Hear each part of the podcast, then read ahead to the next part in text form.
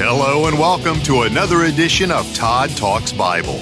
This engaging discipleship based Bible study is sponsored by Church Discipleship Ministries, and our teacher is Todd Tolles, the founder and director of CDM.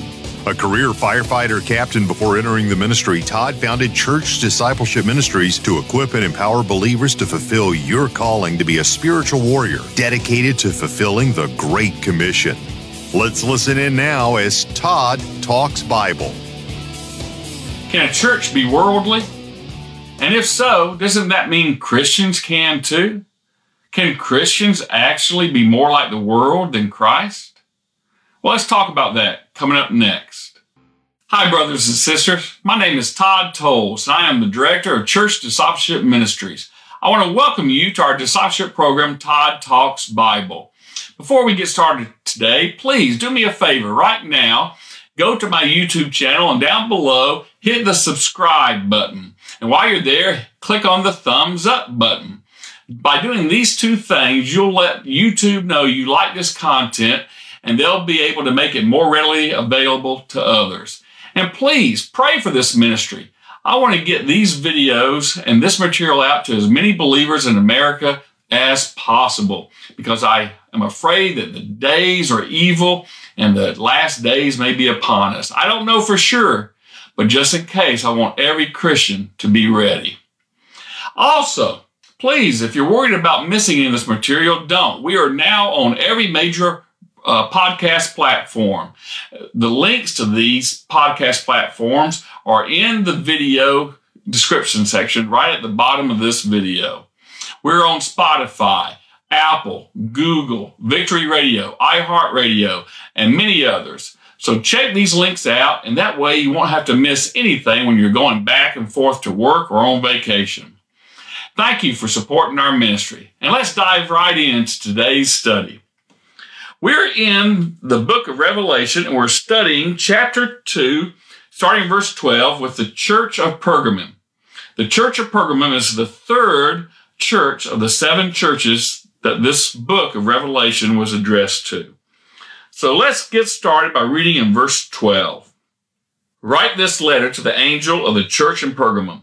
This is the message from the one who has a sharp two-edged sword. I know that you live in the city where that great throne of Satan is located, and yet you have remained loyal to me. And you refused to deny me even when Antipas, my faithful witness, was martyred among you by Satan's followers. And yet I have a few complaints against you. You tolerate some among you like who are like Balaam, who showed Balak how to trip up the people of Israel. He taught them to worship idols by eating food offered to idols and by committing sexual sin. In the same way, you have some Nicolaitans among you, people who follow the same teaching and commit the same sins. Repent, or I will come to you suddenly and fight against them with the sword of my mouth. Anyone who is willing to hear should listen to the Spirit and understand what the Spirit is saying to the churches. Everyone who is victorious will eat of the manna that has been hidden away in heaven. And I will give to each one a white stone, and on the stone will be engraved a new name that no one knows except the one who receives it. Now, if you remember from our previous studies, we are looking at each church in the book of Revelation from three different points of view. First, we're looking at it as what was going on with that specific church in the time of John when he wrote this book. Secondly, we're looking at it as a history lesson because each church shows a section of the history of the church for the last 2,000 years. And finally, we're taking all these truths that we're learning and seeing how we can apply what we're learning to us as Christians today because we want to make sure we can use these truths to help us face what we're going through currently here in America. Now let's talk a little bit about the time period this church represents. Just to give you a feel for it, this time period starts around the 300 year, okay? Starts around the uh, fourth century, year 300, and goes through 300, 400, and 500. So three centuries are represented within this letter. And we'll talk more about that in a few minutes. But now let's look at the traits that Jesus has. You remember that each letter kind of follows the same pattern. Jesus introduces himself to the church with certain aspects of his description. And that relates later on to the rewards he gives to those who overcome. So let's look at it again. In verse 12, it says, Write to the letter, write this letter to the angel of the church of Pergamum. This is the message from the one who has a sharp two-edged sword. Now you remember this as part of the description in chapter one when John saw Jesus standing there with the sharp two-edged sword coming from his mouth. And we talked about that then, and it's real clear what this is. It's talking about the word of God. The word of God, we're told, is sharper than any two-edged sword. And also, we all, even growing up today, we will say, look, have you got your Bible? Oh yeah, I got my sword with me, brother. You know, we refer to it as the sword because of those verses. So it's clear that it's talking about the Bible, the written word of God. Now, let's look and see how Jesus knows what's going on in this church of Pergamum. Let's look at the knowledge of Jesus concerning this church. Verse 13. Jesus says, I know you live in the city where the great throne of Satan is located, and yet you remain loyal to me. Now, what's he mean by the city of Satan's throne?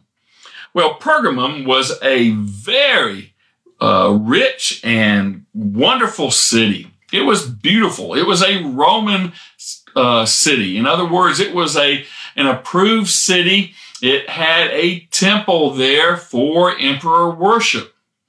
Not only that, it had a temple to Zeus or Jupiter, depending if you were speaking of the Greek god or the equivalent Roman god, Zeus and Jupiter, same god. Also, it also had a temple to uh, Dionysius, which was the Greek equivalent of the Roman god Bacchus, the god of wine.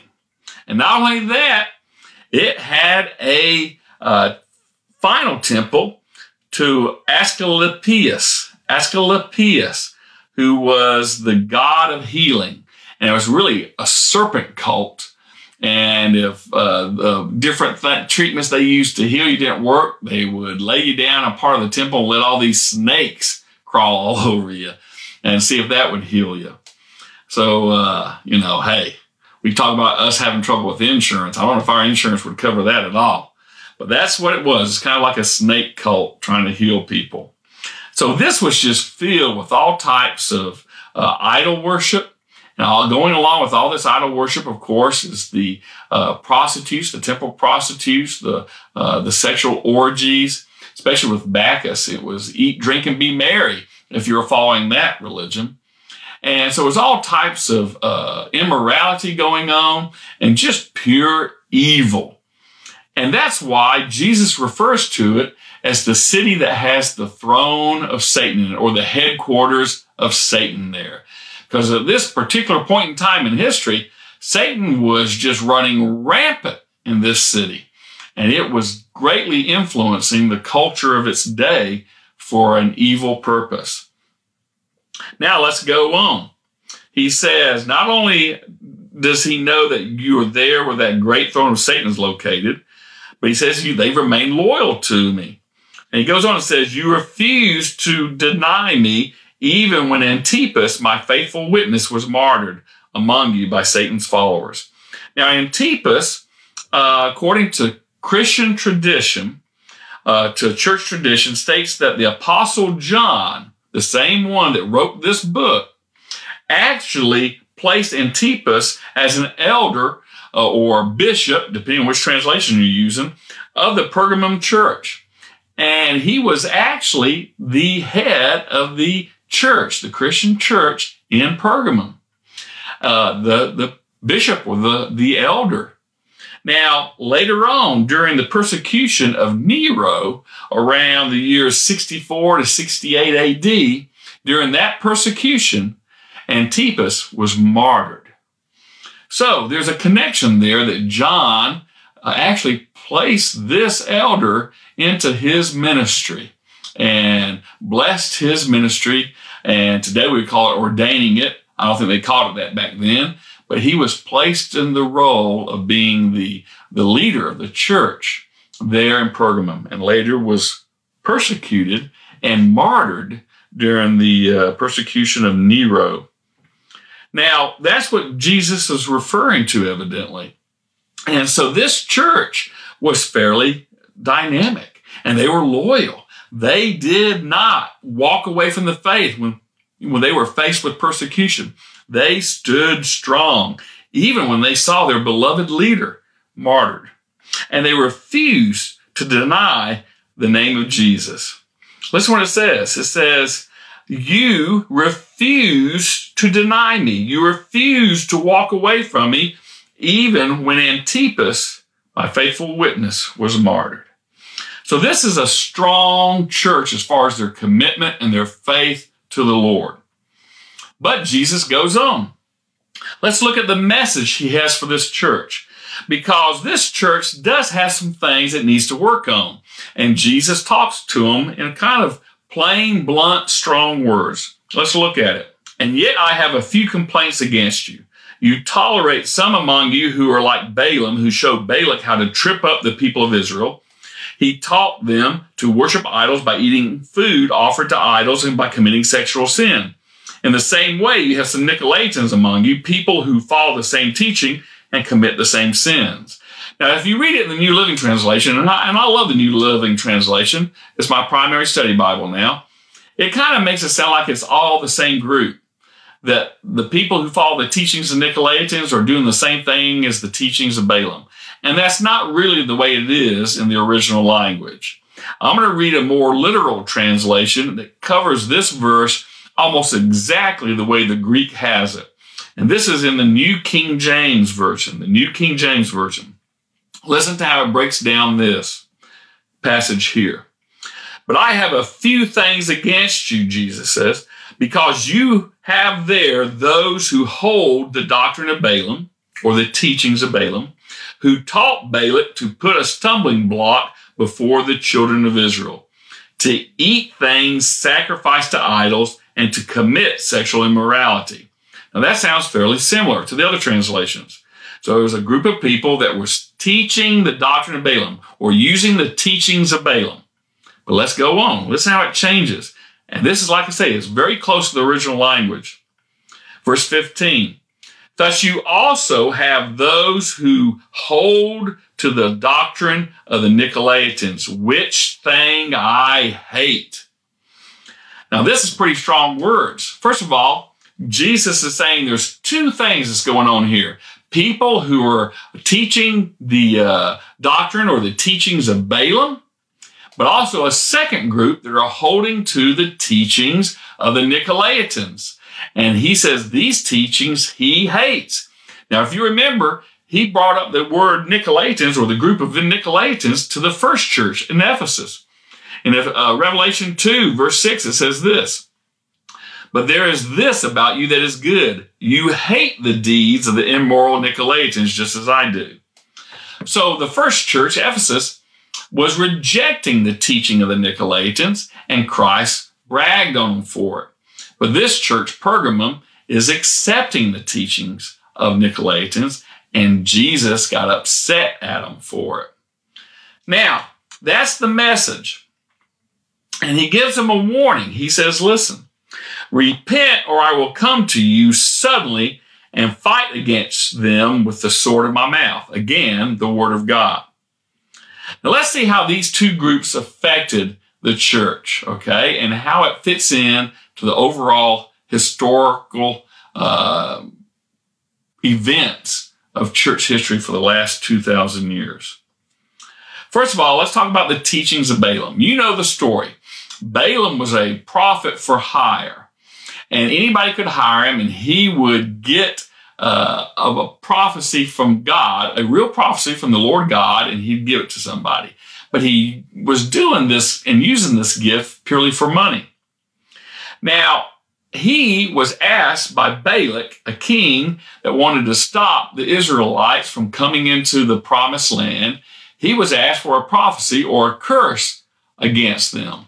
But every time Balaam tried, God gave him the, a blessing to give to the people. And so he gave the blessing that God told him to. Now, because of this, Balak was very upset. And somewhere along the line, it doesn't say exactly when in the scripture, but we read about it later that uh, when Moses and Joshua and the armies of Israel conquered Balak, they killed Balaam because he was leading the people astray. But it doesn't say how he did it. But piecing this passage here in Revelation together with the passage in the Old Testament, we can kind of put two and two together. Evidently, when Balaam uh, kept blessing the nation of Israel, Balak was so mad and frustrated they separated. But Balaam evidently went back to Balak and said, Look, here's how you can defeat Israel. They aren't supposed to assimilate into the culture. They are supposed to set themselves apart as holy to God. So what you need to do is get the beautiful women that worship idols here to seduce the men and get them involved in idol worship. And that's what they did. And this caused a huge problem with the people of Israel during their time in the wilderness. Now, I'm not going to go into all that story totally. You can read about it in, the Old Testament. But later on, Balaam was killed. And that's why when they conquered Balak and his armies, they killed Balaam. And that's why, because he taught Balak how to seduce them by trying to tempt them to being assimilated into the pagan culture of that area. Now, if you take this truth, you can understand what's going on with the church of Pergamum. You see, they had all these temples to all these false religions, and they had all these sordid activities going on that we talked about earlier. Well, there was evidently people there within the community and maybe even influencing the church, maybe even uh, fake believers, you know, trying to be part of the church. But there were people leading the believers astray and saying, look, it's okay to assimilate into this culture. You know, listen, if we don't worship the emperor, we might go through persecution again. We don't want that. So it's okay to do this. You know, I can even imagine some people, I don't know if they did this or not, but I can imagine them do it because that's what they do today, taking the Bible and twisting it. I can imagine some people say, Hey, Jesus even said, give unto Caesar what is Caesar and unto God what is God. And so they would use scripture, I'm sure, to try and, and uh, twist it and, and give a, an excuse and find a loophole to assimilate into this pagan uh, culture and to participate in all this idolatry and sexual immorality. So that was going on.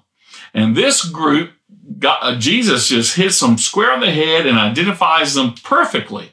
He says, look, you're just like Balaam was, who led the people of Israel astray and told Balak how to do that. So that's what's going on there. The people are being tempted to assimilate into the pagan culture of this town, this city.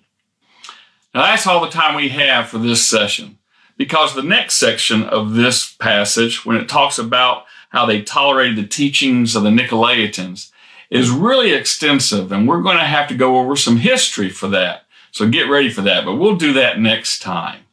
But for now, I want us to meditate and conclude with these thoughts.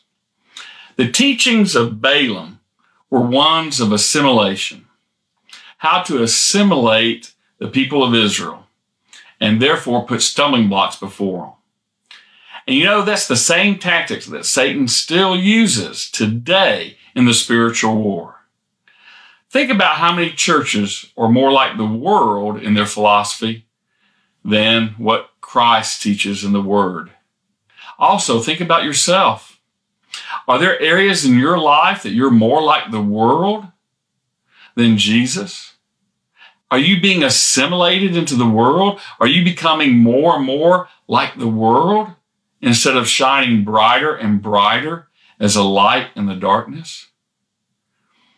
Do you believe that uh, all lives are sacred? Or do you think lives that are in utero can be disposed of? Do you think that we should live lives of righteousness? Or do you think it's okay to do a little bit of sin here and there as long as you don't get caught?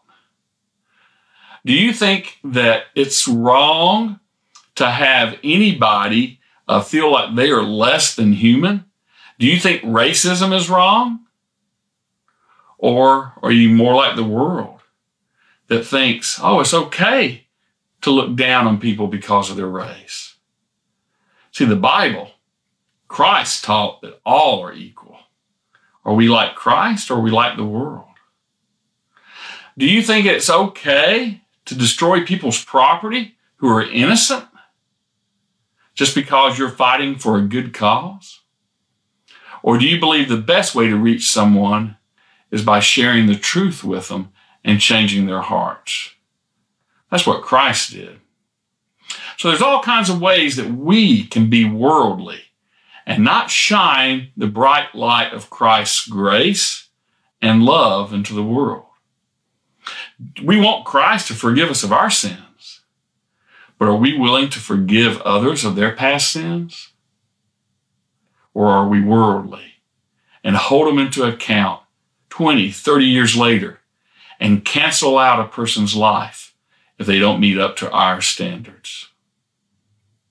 That's not the way of Christ. That's the way of the world. So ask yourself, is your church worldly? And if you're seeing some areas that concern you, then ask yourself this question Are you worldly? Or are you more like Christ? These are important questions that the church in America needs to look at, and every Christian in America needs to really meditate on because the days are getting darker, and we need to be shining brighter with the light of Christ's love. Well, I hope you enjoyed this part A, this first part of our study on the Church of Pergamum. We'll conclude next session. So I hope to see you there. And in the meantime, keep your eyes to the sky and read your Bible. Thank you for listening to Todd Talks Bible, sponsored by Church Discipleship Ministries. For more information, please visit churchdiscipleshipministries.com or check today's show notes for the link. Our teachings are also available on YouTube. Simply search for Todd Talks Bible. I'm Brian Race, encouraging you to subscribe to this podcast so you'll never miss an episode. Also, consider sharing this timely teaching with someone you believe needs to hear it. Until next time, may the grace of the Lord Jesus Christ and the love of God and the fellowship of the Holy Spirit be with you all.